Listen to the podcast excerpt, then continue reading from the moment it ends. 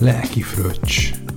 Laza beszélgetések kereszténységről, gyülekezeti életről, teológiáról. Tartsatok velünk egy lelki fröccsözésre.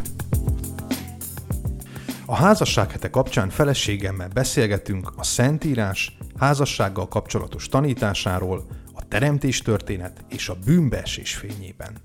Számtalan fontos ige szakasz van a Bibliában, de ennek a kettőnek kiemelt a fontossága. Isten férfi és nőhöz kapcsolódó eredeti tervéről olvashatunk benne, majd pedig arról, hogy ez a tökéletes kapcsolat hogyan romlott meg. Ezek a felismerések sokat segíthetnek nekünk házasságunk megélésében. A házasság kapcsán rengeteg érdekfeszítő téma merül fel, így érintenünk kell olyan kérdéseket is, amelyek szorosan kapcsolódnak a Biblia ezen részeihez és a keresztény házasság fogalmához. Beszélgetünk az ember nemiségéről, a gender kérdésről, a vállásról, a családon belüli erőszakról, férfi és a nő egyenlőségének a kérdéséről. Hisszük, hogy a beszélgetés szeretetben ment és megy végbe. Így kérünk benneteket is, hogy álláspontotoktól függetlenül ilyen szeretettel hallgassátok. Jó szórakozást kívánunk!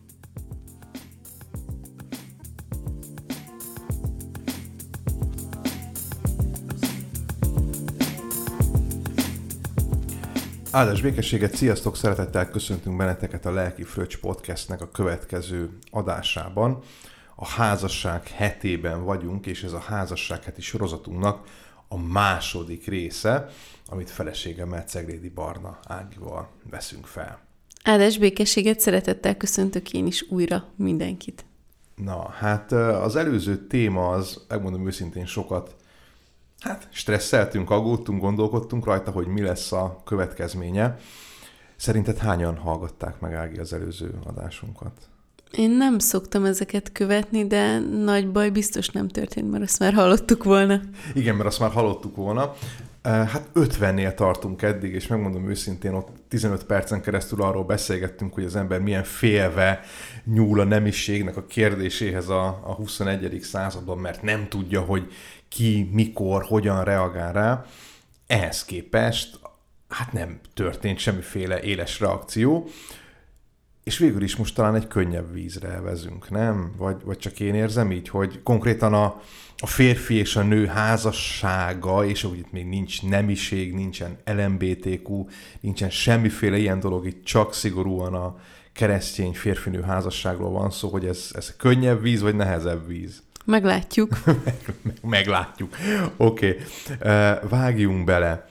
A, a, a házasságnak és egyáltalán a férfinő kapcsolatának nagyon-nagyon fontos része a Mózes első könyvének második része, mi is ebből a szakaszból fogunk uh, olvasni most néhány verset. Ez a Jakvista teremtés történetnek a része, és a Jakvista teremtés történet a papihoz képest egy régebbi beszámoló, és majd érezni és látni fogjátok, hogy, hogy sokkal inkább mondjuk azt, hogy, hogy földhöz ragadtabb, hogyha lehet így fogalmazni. Az Isten a földből teremti meg az embert, az asszonyt az oldalbordájából, van benne egyfajta ilyen ősi dinamizmus magában az egész történetben, de most jöjjön maga a néhány igevers.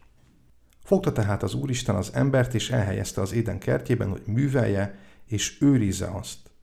Ezt parancsolta az Úristen az embernek. A kert minden fájáról szabadon ehetsz, de a jó és rossz tudásának fájáról nem ehetsz, mert azon a napon, amelyen eszel róla, halállal lakóz. Azután ezt mondta az Úristen, nem jó az embernek egyedül lenni, alkotok hozzáillő segítőtársat. Formált tehát az Úristen a földből mindenféle mezei állatot, mindenféle égi madarat, és odavitte az emberhez, hogy lássa, minek nevezi. Mert minden élő lénynek az a neve, aminek az ember elnevezi. Így adott az ember nevet minden jószágnak, az égi madaraknak és minden vadállatnak, de az emberhez illő segítőtársat nem talált. Mély álmot bocsátott azért az Úristen az emberre, és az elaludt. Akkor kivette egyik oldalbordáját, és húst tett a helyére, az emberből kivett oldalbordát az Úristen asszonyá formálta, és oda vezette az emberhez. Ez most már csontomból való csont, testemből való test, asszonyember legyen a neve, mert férfi emberből vétetett. Ezért hagyja el a férfi apját és anyját, ragaszkodik feleségéhez, és lesznek ketten egy testé. Még mindketten mesztelenek voltak, az ember és a felesége is, de nem szégyelték magukat. A másik történet. Ez egészen meseszerű. Ez egészen és teljesen más stílusú az előzőhöz képest, mert ugye ott egy rövid, tömör, kategórikus Igen. kijelentés, itt pedig egy tényleg olyan, mint egy mese. Igen, egy elbeszélés a, a másikhoz képest. Neked melyik tetszik a jobban egyébként? Így első blikre, most az nem. A második. A második, a második. Egyébként nyilván nekem is. Az elsőbe szeretem azt a rövid, tömör, rendezett volt. Neked mik merültek fel kérdések így, így az, ami így felkaptad rá a fejed? Hát azon túl, hogy ez egy, ez egy ilyen kedves hangvételű, eseménydús uh-huh. elbeszélés, azon kaptam fel a fejemet, hogy, hogy az Isten nem tudja, hogy mi jó az embernek.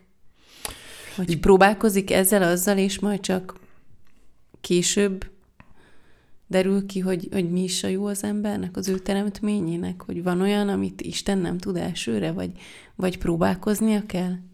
Uh, igen, természetesen ezek azt gondolom, hogy felmerülnek a 21. századi fejünkben, és erről már sokat beszéltünk, hogy, hogy ami nekünk kérdés, az, az nem biztos, hogy az ókori ember számára kérdés volt. És ugye a, a, a Szentírásnak azért azt gondolom, hogy ez az örök Istennek az üzenete, de ugye ez az üzenet a történelem pontján egy megjelent, alakot öltött, leírták, és ugye nyilván ezt, ezt mi most olvassuk jó pár ezer évvel később. És azt gondolom, hogy a Szentírás nak a nehézsége és a szépsége pontosan abban rejlik, hogy, hogy megtanulunk együtt élni azzal, hogy egész egyszerűen vannak olyan kérdéseink, amikre egy adott ige szakasz nem tud választ adni, viszont a Szentírásnak a teljessége pedig igen. Úgyhogy ennek a szakasznak a fényében nyilván úgy tűnik, hogy az Isten próbálkozik, viszont a Szentírásnak az egészében pedig, pedig az látható, hogy az Istennek van egy konkrét, konkrét terve, és amikor úgy tűnik, hogy az Isten próbálkozik, az akkor is egy tervnek a, a része. Tehát az, hogy itt van egy mondani való, és ez a mondani való pontosan a férfinak és a nőnek a kapcsolata, amit ez a szakasz nekünk el akar mondani, és nem az, hogy az Isten most keresi, hogy hogyan lehetne orvosolni az ember problémáján. És akkor segíts nekünk, hogy mi lenne a mondani valója annak, hogy, hogy az Isten először a teremtett világba vitte az embert, és úgy gondolta, hogy ott állja meg majd a helyét, és aztán azzal szembesülünk, hogy nem, még nem teljes a kép. Szerintem az lehetett, hogy, és, és szerintem ezt sokan megéljük mi is mi, mi mindennapi életünkben, hogy próbálunk társ pótlékokat találni. És szerintem arra akar rámutatni ezen a ponton az írás, hogy az embernek kell egy segítőtárs, ami egy speciális segítőtárs, ugye Ádámnak kell az asszony ember, és hogy ezt a hiányt semmi más nem pótolhatja az életünkben. És most azért eljutunk a házasság hetének egy, egy nagyon kardinális mondani valójához, hogy, hogy egy olyan kultúrában élünk, ahol az emberek egyre később házasodnak, sőt, ugye sokszor meg se házasodnak, vagy sokszor szánt szándékkal vállalják a, az egyedül való életet, és, és ez önmagában még nem probléma, mert hogy a kereszténység és a Szentírás nagyjai között, most hova tovább Jézust említsük, akinek nem volt felesége, vagy Pálapostolt, akinek nem volt családja, ez önmagában nem, nem gond, nem probléma, tehát hogy van ilyen. Viszont azért nem választani önmagunknak párt, férjet vagy feleséget, mert hogy a világ úgy is kielégíti az ezirányú vágyaimat, most ugye ez a világ, hogy a karrier, a pénz, a hatalom, a, az erő, a És itt is ugye szépség. azzal kezdődik, hogy, hogy hatalmat adott Isten az embernek, hogy elnevezze. És azt tudjuk, hogy az elnevezésnek óriási ereje van. Igen. Igen, az a birtokba vételnek az ókori gondolatához kapcsolódik, és, és, én, és én ennek a történetnek abban látom a mondani valóját, hogy az Isten megpróbálja rádöbbenteni egyfajta pedagógiai módon az embert arra, hogy neked szükséged van egy férfira és egy nőre, hát vagy egyiknek a másikra, ahhoz, hogy a, az életben minél teljesebben tudjál élni. És itt még egyszer mondom, ez nem, nem minden esetben igaz, de az esetek túlnyomó részében igen. A következő kérdés, hogy miért kell az, az emberre álmot bocsátani? Tehát itt, itt részletesen olvasunk a nő teremtéséről, uh-huh. ugye ilyen részletesen nem olvasunk a nem. férfi teremtéséről. Miért van ez? Hát én azt gondolom, hogy uh, ugye az álom, tehát itt egy csoda történik. Most a minden nő csoda, és, és az embernek, tehát Ádámnak, a férfinak ebben a teremtésben nem lehet semmiféle aktív része. Tehát a Szentírás el akarja kerülni azt a, azt a látszatot, hogy a férfi az Istennek így a közreműködő partnere volt ebben, a, ebben az asszony teremtésben, és, és pontosan azért, hogy kifejezésre jutatja azt, hogy itt nincsen aláfölé rendeltség ezen a ponton egyébként, hanem mint férfi és, férfi és nő között, hanem az van, hogy ahogy Ádám az Istennek a szuverén teremtése, ugyanúgy Éva is az Istennek a teljesen szabad és szuverén teremtése Ádám közreműködése nélkül. Tehát nem Ádám jelentkezik arra, hogy akkor csináljunk egy nőt, és én adok hozzá egy oldalbordát, uram, hanem, hanem az Úristen látja, hogy Ádám nem tud mihez kezdeni magával, mély álmot bocsát rá, és megteremti az asszonyt. És ha már Ádám, asszony, ember, ezek a szavak így elhagyták a szádat, akkor miért van az, hogy itt nem férfi és nő, uh-huh. a szavakat használ a Szentírás, mint az előzőnél, uh-huh. hanem ember és asszony. Aha, aha. Itt két héber szó szerepel, az is és az isá. Az egyik az a férfit, a másik pedig a nőt jelenti. Az is a férfi, és az ebből képzett szó pedig az isá. De ami tulajdonképpen a helyzetet tovább bonyolítja, az az, hogy a Héber nyelv az különböző kifejezéseket használ itt ebben a két fejezetben.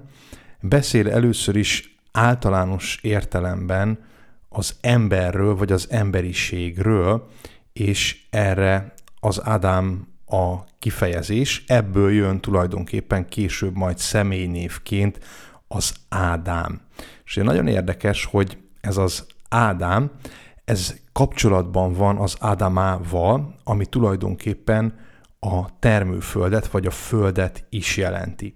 És tulajdonképpen itt látjuk a kapcsolatot, hogy az Isten a földből teremti meg az embert, tehát itt látszik a szerves kapcsolat tulajdonképpen az ember és a föld között, ami nyelvi értelemben is kifejezésre jut, tehát az Ádám, azaz Ádámából kerül megteremtésre, az ember a földből. Tehát ugye van ez az általános kifejezésünk, az Ádám, és utána tulajdonképpen látjuk, hogy megjelenik az is és az isá itt a második részben.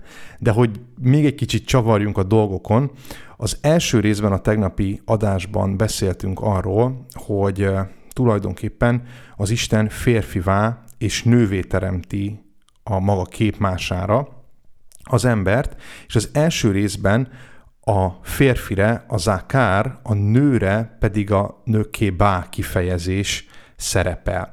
Ezeket, hogyha most nagyon egyszerűen akarnánk átültetni magyarra, akkor mondhatnánk azt is, hogy nem csak férfi vagy nő, hanem hogy hím és nőstény, azaz hát nő nemű és hím nemű ember egyed, és ugye itt ez azért érdekes, mert ahogy mondtam, a teremtés történetnek az első beszámolója az a papi írótól származik, és a papi írónak ez a hím és nőstény, nő és férfi között való különbségtétel, az a kultuszban is gyökerezik, ahol nagyon fontos volt, hogy elkülönítsék a nőnemű és hímnemű áldozati állatokat. Tehát itt megjelenik még egy ilyen különbség.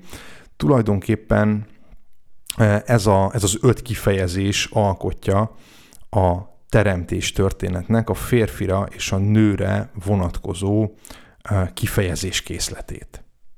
És még egy Aha. kérdés, az, hogy ugye a férfi élt önálló életet is a nő nélkül. Igen, igen. Viszont a nő már mindig is társas lénynek teremtetett. Uh-huh. Ez alapján, a, a teremtés történet alapján. Uh-huh. Akkor ez így van? Uh, Szintén egy, szerintem egy ilyen 21. századi... Ja, hogy a férfinak van lehet önálló élete, a nő pedig A nő csak... pedig, igen, mindig csak...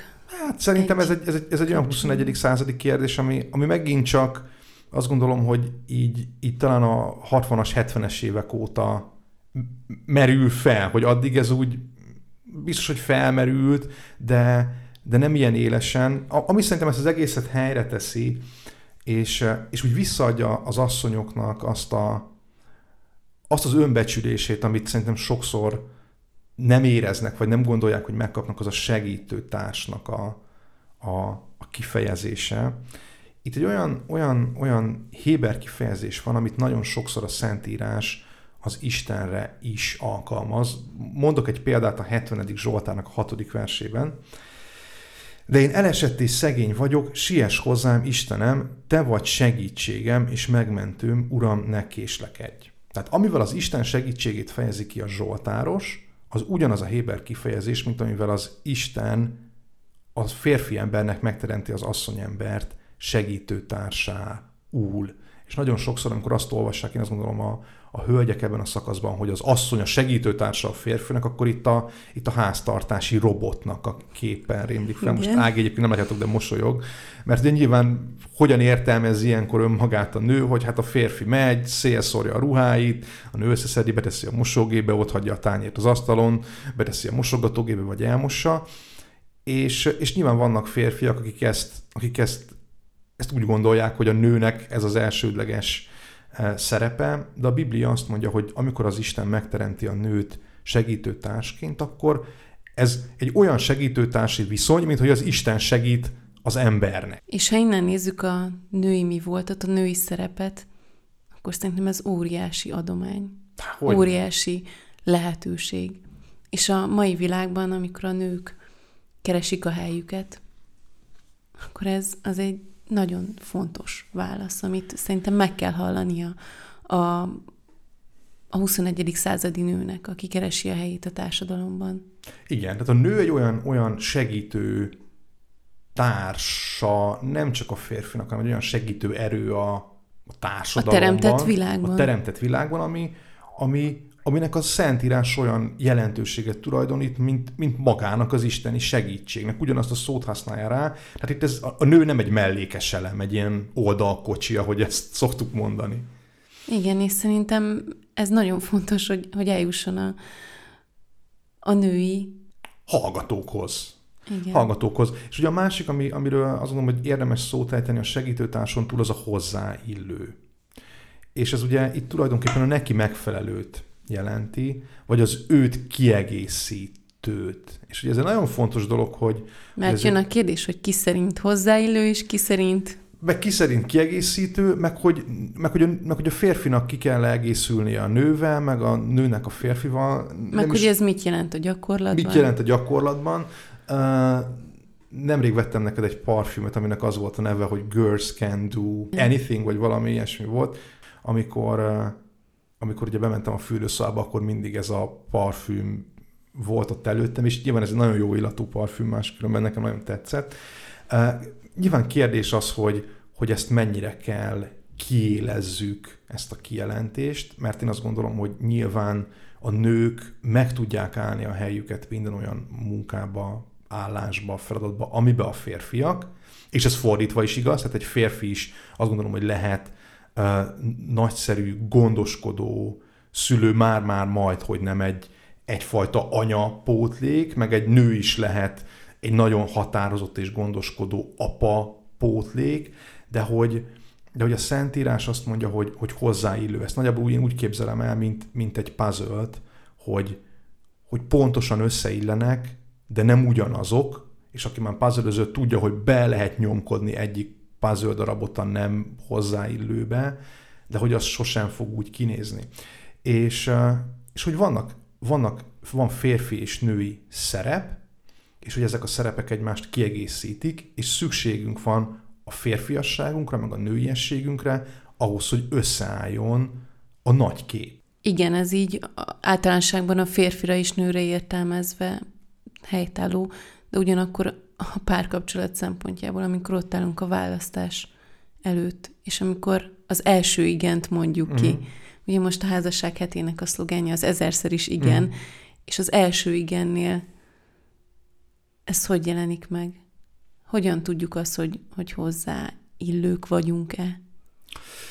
Ez egy nagy kérdés, hogy hogyan tudjuk-e, hogy hozzáillők vagyunk. Hát én azt gondolom, hogy, hogy az Isten, eh, ahogy Ádámnak megteremtette segítőtársat, ugyanúgy nekünk is elkészíti a, segítőtársat.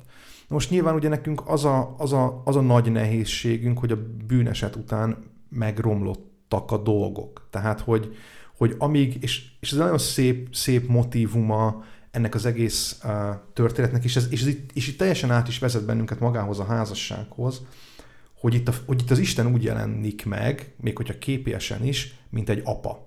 Ugye azt látjuk, hogy megteremti Évát, és utána oda vezeti a, az ember elé. Oda vezette az emberhez. És itt ugye itt, itt nagyon szépen, mint az emberi házasságnak a képe, van Ádám, akihez az Isten oda vezeti az ő Éváját, és, és az Istennek a nő olyan fontos, mint az apának a lánya. És ez megint csak aláhúzza azt, hogy mennyire fontos az Istennek az asszony. És ugye itt azt olvassuk a 25. részben, még mindketten mesztelenek voltak, az ember és a felesége is, de nem magukat, és megjelenik az a szó, hogy, hogy a felesége a, az embernek. Úgyhogy az Isten itt egy hozzáillő társat teremt, ő adja. Én most azt látom, hogy a probléma nagyon sokszor az, hogy az ember maga akar dönteni a, a párjáról, és ebbe a döntésben nem akarja semmilyen szinten belevonni az Istent, vagy pedig egy pár semmilyen szinten nem kíváncsi az Istennek az útmutatására. Tehát az ő házasságukból, kapcsolatukból az az Isten, aki ezt az egészet rendelte, az kirekesztésre kerül. És én azt gondolom, hogy ez, a, ez az oka a tragédiák nagy részének, ami van a házasságokban. Vagy fel sem merül, hogy igazából Isten segíthet Igen. ebben. Tehát szerintem mindenki érzi ennek a súlyát valamilyen szinten, amikor párt választ magának, és ugye ez egy hosszú folyamat általában, és, és nem egyik percről a másikra, tényleg első látásra szerelem nyilván, de, de hogy, hogy ez egy hosszú folyamat, az elköteleződés, és ezt rengetegszer fölteszik a párok magukban, hogy, hogy igen, akkor ő, akkor ő. Aztán utána megint, akkor ő, Igen. és, és utána megint vagy megerősítjük magunkat, hogy igen, ő, és ezerszer is igen. Mm, igen, igen. Um, de van, hogy ezek közé, az igenek közé becsúsznak. Nemek, problémák. Nemek, kérdőjelek, bizonytalan igenek, és hogy, és hogy akkor ebben, tehát akkor igazából a folyamatban segít minket Isten? Szerintem igen. A választás? Én azt Ki gondolom, a hogy igen. választás? A választás, én azt látom, hogy, hogy a választás az, a, az az Isteni. Tehát az Isten rendel uh, Segítőt. nekünk segítőtársat. Na most az a gond, hogy mi ezt az isteni rendelést bűnös természetünkből fakadólag nagyon sokszor elutasítjuk, nem ismerjük fel, vagy a magunk kezükbe vesszük az irányítást. És akkor ez már eleve mm, meg van pecsételve? Ne. Én azt gondolom, hogy, hogy az Isten magában a döntésben is segít, tehát oda akarja hozni elénk a megfelelőt, mint hogy odahozta Ádámnak az asszonyt. Viszont, hogyha mi kivesszük az Isten kezéből ezt az irányítást, és hozunk egy, mondjuk ki, teljességgel önfejű és felelőtlen döntést, akkor Bűnös mi voltunkból fakadólag, így van. fakadólag erre elég nagy az Erre esély. elég nagy, a, erre elég nagy az esély, hogy, hogy, hogy, hogy hozzánk nem illő társat választunk. Vagy olyan nőt és férfit, aki, aki lehet, hogy másnak lehetne a segítsége, meg lehet, hogy másnak lehetne a hozzáillő párja, de nekünk nem, mert hogy inkompatibilisek vagyunk. Viszont ezen a ponton a kereszténységnek az a nagy üzenete, hogy, hogyha egy ilyen problémába az Istent behívjuk, akkor az Isten képes bennünket összecsiszolni. Ezt nem mondom, hogy könnyű lesz, mert nyilván az lett volna jó, hogyha ha a legminimálisabb csiszolódás van, de hogy ebbe be lehet hívni az Isten. Tehát lehet azt mondani, hogy Uram, az én házasságom nem jól működik, azért, mert felelőtlen döntést hoztam, nem gondoskodtam a feleségemről, nem figyeltem a férjemre, rosszul bántam a gyerekeimmel, túl sokat dolgoztam, túl keveset dolgoztam, kicsapongó voltam, és még ugye sorolhatnánk a klasszikus hiba lehetőségeket, akkor az Isten sehol sem mondja azt, hogy, hogy jó, akkor ez javíthatatlan.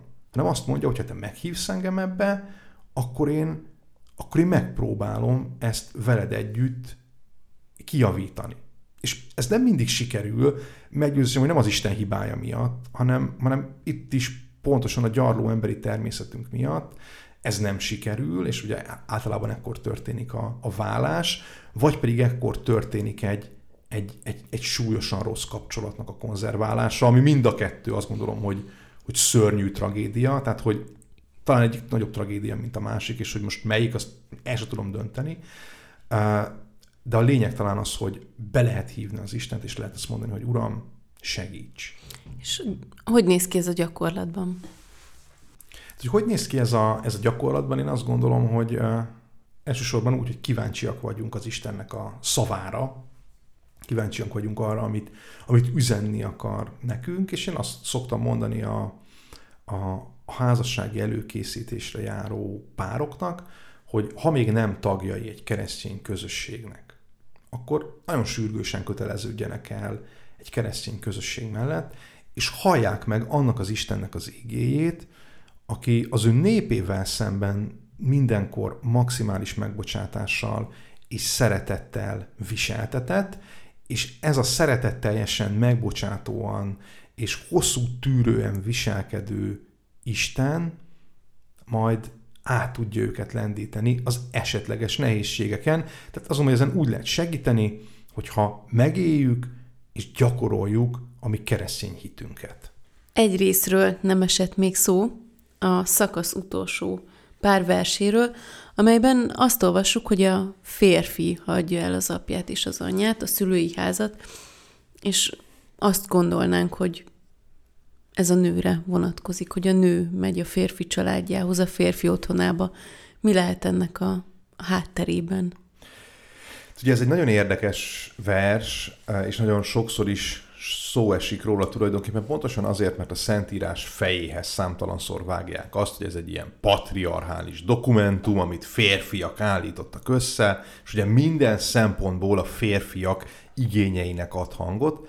Ehhez képest ugye rögtön itt a Mózes első könyvének második részében azt látjuk, hogy minthogyha a feje tetejére állna az ókori szokásjog, nem a nő az, aki megy a férfi után, hanem a férfi az, aki otthagyja az apját és anyját, és csatlakozik a nőhöz. És ugye ennek többféle tudományos magyarázata van. Sokan azt gondolják, hogy itt egy ilyen ősi matriarchális társadalomnak a nyomai vannak. Ugye a matriarchális társadalom az, amiben az anya játsza a főszerepet.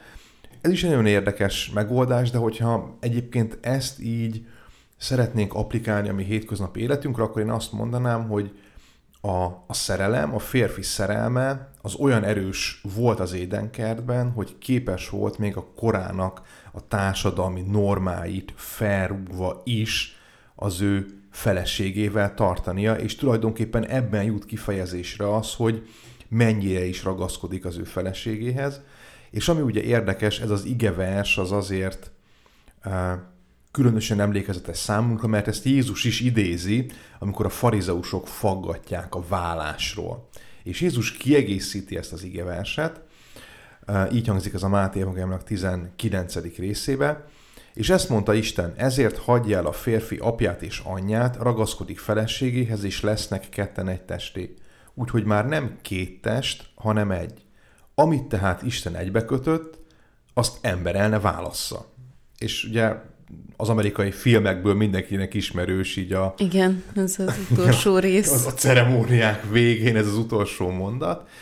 És ugye Jézusnak egyébként nyilván igaza van, mert hogy itt az Isten vezette oda az asszonyt, az Isten teremtette az embert, ő teremtette a segítőtársat, tehát itt tulajdonképpen mindent Isten csinál, és amit az ember csinál, az az, hogy örül az ő feleségének, ott hagyja az apját és anyját, és lesznek ketten egy testé te így zárszó gyanánt, mi az a dolog, amit így tudnál, ami komoly tíz éves házassági múltunkkal, mert egyébként ennyi, tehát hogy ez, ez tíz év, idén ez 11, tanácsolni azoknak a pároknak, akik most így fontolgatják azt, hogy megházasodnak. Mi lenne ilyen nagy, nagy tanácsot, ha lenne ilyen? Hú, hát ez egy nagyon övön aluli kérdés. Már csak azért is, mert többen kérdezték már tőlünk, akik, akik megismertek minket, hogy akkor hogyan is vagyunk, és, és mi elmondtuk, hogy, hogy a gimnázium óta ismerjük egymást, Igen. és azóta járunk együtt, és ugye már tíz éve házasok vagyunk. Hogyha visszagondolok erre az időszakra, én mindig azt szoktam mondani, hogy, hogy ez nem rajtunk múlt. Bármennyire is szeretném azt mondani, hogy ebben mi ezt meg azt mennyire jól csináltuk, én mindig azt érzem, hogy, hogy ez Istennek a kegyelme és ajándéka volt. Ez az idő, amit együtt töltöttünk házasságban, és, és az előtt is, nem tudom, hogy mit mondhatnék. Azt, hogy, azt, hogy kérjék Isten segítségét és útmutatását. És, és én, én nagyon hiszem azt, hogy, hogy két ember egy kapcsolatban nem elég. És, és kell egy harmadik szál, ami Istennek kell kell hogy lennie. Legyen. Így van. Egyébként a, a jegygyűrűnkbe is ez van beleírva, hogy a hármas fonál nem szakad el egy hamar. És ugye ezt a beszélgetést azzal kezdtük, hogy vajon mennyire veszélyes víze, amire most evezünk, és akkor nagyon egyetértettünk abba, hogy hát ez annyira nem is veszélyes víz, mert hát ennél vannak sokkal veszélyesebb vizek.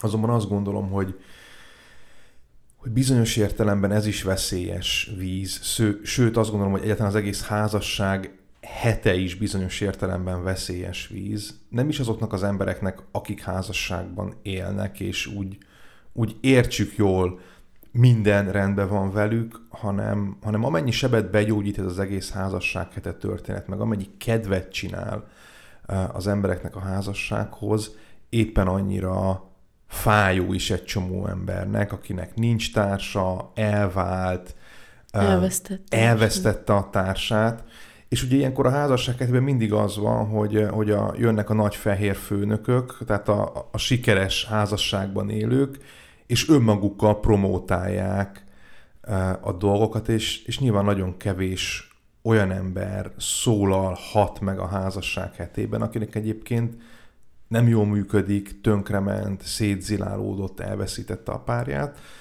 holott egyébként azt gondolom, hogy nekik is szót, hangot kellene kapni az ő érzéseiknek. És ugye nyilván nekem, nekem főleg az utóbbi, utóbbi pár napban, amióta ennek a felvételével foglalkozunk, és itt beszélgettem emberekkel a felvételek kapcsán, Nyilván minden ilyen beszélgetést, amit, amit mi, és azt gondolom, hogy a hozzánk hasonló párok végeznek, azt, azt feltétlenül alázatban kell tegyük. Tehát amit mondtál, hogy ez igazából nem, nem rajtunk múlott. Tehát ez nem, nem szabad egy önpromózásnak lennie, ez az Istennek a különleges kegyelme, hogy, hogy így alakult, amiért hálásak lehetünk. De Igen, hogy... és, és én úgy tudom kifejezni a hálamat, hogy, hogy bizonságot teszek róla. Én úgy érzem, hogy, Igen. hogy, hogy annyit tudok tenni, hogy hálás vagyok a házasságomért, hálás vagyok az elmúlt évekért, és, és azt, hogyha megkérdezik tőlem, hogy ezt hogy csináltuk, akkor azt tudom mondani, hogy, hogy nem mi, mi részt veszünk benne, nyilván kellünk mi is, tehát aktívan igen. Meg kell éljük azt, hogy ez Isten ajándéka, és az ő segítségét kell kérni az elakadásokban, mert nyilván minden házasságban vannak elakadások, nehézségek, és... és meg lesznek is, tehát meg ezt így nem is. lehet kipurgálni, hogy most akkor nem lesz soha. Igen. Az én tanácsom az, az, az igazából nem is egy, hanem kettő, de hát ezt mondjuk már így lelkészeknél meg lehet szokni, hogy szeretnek be, beszélni, meg, meg tanácsolni. Az egyik az, a, az, az ifjú pároknak van. Általában, amikor eljönnek hozzám a házasulandó párok, akkor már mindenki van választva. Tehát amikor megérkeznek a lelkészi hivatalba, akkor tudják, hogy milyen, általában tudják, hogy milyen színű lesz az abrosz, a szalvéta, hol lesz, ki lesz a zenekar, ki lesz a vőfé, milyen ruha lesz, milyen zene lesz, tehát tulajdonképpen minden el van döntve, és amikor már minden el van döntve, akkor szeretnék az áldást erre az egész dologra kérni. És nyilván ez valahol jelzi a korszellemet is, meg talán valahol jelzi mondom, a fontossági sorrendet. Megjegyzem, ez na, mi, a mi esetünkben is így volt, tehát ezt nem azt mondom, hogy mi ettől bármitől kivételek lennénk, csak, csak talán így tíz év távlatából az ember látja, hogy, hogy szerintem a mi házasságunk az onnastól kezdve erősödött, meg én azt gondolom igazán, amikor ebbe, igaz, amikor ebbe bele tudtuk vinni a saját hitéletünket. Tehát, e, és ezt meg tudtuk élni együtt. És én azt, azt látom, hogy, hogy minél többet foglalkoztunk és foglalkozunk az Istennek a dolgaival, annál erősebb és pozitívabb a házasságunk. Tehát én azt mondanám, hogy ilyen tanácsként, hogy kezdjenek el foglalkozni az Istennek a dolgaival, járnak gyülekezetbe, járnak közösségbe, keressenek olyan barátokat, akiket ez érdekel, és hogy ennek eszméletlen pozitív hozadéka lesz a saját párkapcsolatukra nézve. Tehát nekem ez a tanácsom, hogy, hogy ugyanúgy keressétek először az Isten országát, és ráadásul ezek Megadat. is majd megadatnak nektek. Tehát, hogy, hogy mi se így csináltuk, azt gondolom, vagy is kijelenthetjük, hogy nem így csináltuk. Viszont... És nagyon sokára tudatosul ez az egész Igen. az emberben, hogy, Igen. hogy hogy ez egy ajándék, és és hogy ebben hol a helyünk. Igen, meg hogy ez egy hasznos ajándék. Igen. Tehát, hogy van, vannak, az esküvőn az ember kap baromi sok ilyen tök haszontalan ajándékot szerintem. Már, már az, aki nem készpénzt kér, de, de azért időre van 26. étkészlet, meg 15. hódgicsens dolog, amit utána bekerül az ágy alá, meg a szekrénybe, meg utána majd lomtalanítás, ez az amaz. De hogy, de hogy a hit az nem egy ilyen haszontalan ajándék a párkapcsolatban, hanem az olyan, mint amikor, amikor az ember kap egy olyan, olyan, olyan dolgot a háztartásába, ami nélkül utána nem tudja elképzelni a, a háztartásnak, az életnek az irányítását. Hát kell hozzá útmutató.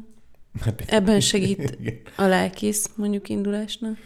És egy közösség. Meg egy közösség, igen, a kettő együtt szerintem. Közös, közösség, lelkész, és azt mondom, hogy, hogy egyre inkább világossá válik számomra az az, hogy, hogy kell egy keresztény baráti mag, aki, aki ott van az ember körül, és most nem azt nekünk is rengeteg nem keresztény barátunk van, de, de egy hitét megélő baráti társaság, az azt gondolom, hogy, hogy egy olyan szint tud vinni az ember életébe, ami, ami nagyon különleges.